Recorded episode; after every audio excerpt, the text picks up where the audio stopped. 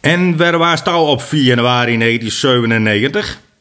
Op de dag van Elfstedentocht. In een kroeg, meneer de Kok, met COCK. De televisie stond op een stamtafel en we zat met een groepje voor de tocht.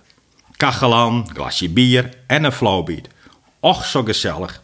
Ik kent mij nog heel goed heugen. En nee, ik stond het jaar niet aan de blikvaart. Voor mijn eigen begrippen waren het roerd koud. Al mocht ik direct achteraan zeggen dat het voor mij al gauw te koud is.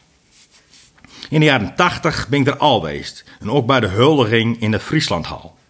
Daar liep ik door om met een button met daarop de tekst I love Sipkema. Smoordruk waren door. Maar het was ook zo gezellig, weet ik nog. Zelfs hou ik niet van reedrijden. Als klein kind zag ik er altijd aan als hangen, als mij de redens onderbonden worden. Nou, dan ga je toch niet reedrijden? Ja, ja, looi het maar zo makkelijk. Er is namelijk niks minder als dat je als kind reedrijden motte. Tenminste, dat vond een prot ouwelui. En bij mij waren dat mijn paken en beb. Ik deed met tultjes dat ik zwakke ankels had. Maar dat had ik wel eens eens zeggen hoort. Maar daar had ons Beb dan weer wat voor. Inzwaggelen. Dan worden mijn ankels inpakt als zaten ze in een dwangbuis. Ik liep dan met de redens onder van het huis van ons paak en Beb rechtdeur naar de kooi toe. Dat was maar een heel klein stikkie. Ja, van alle kinderen wordt verwacht dat ze reedraaien prachtig vinden. Goed, dan zal ik vroeger wel weer een nieuwe jonkie geweest hebben. En dan die schoolwedstrijden. Brrr, daar kon ik nooit aan onderuit komen. Maar in de regel zat ik dan in een poeientent met een kop poeienmelk en een mars te wachten tot het moment dat ik rijden moest. Maar ik word er altijd betrapt door een meester of juf en die joeg mij de poeientent aan vooruit met de woorden: Reed rijden nou. Ja, ik heb even zo goed wat met maakt, hè?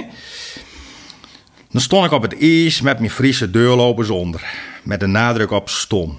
Ik word verzeld zo koud als een bok. Het water stroomde hiddide snel door mijn neus uit en vermong her met het wol van de sjaal tot het moment dat het vocht bevriezingsverschijnsels vertoonde. Dan word ik starig aan een ijssculptuur. En ik me wachten tot ik aan de beurt was om te rijden.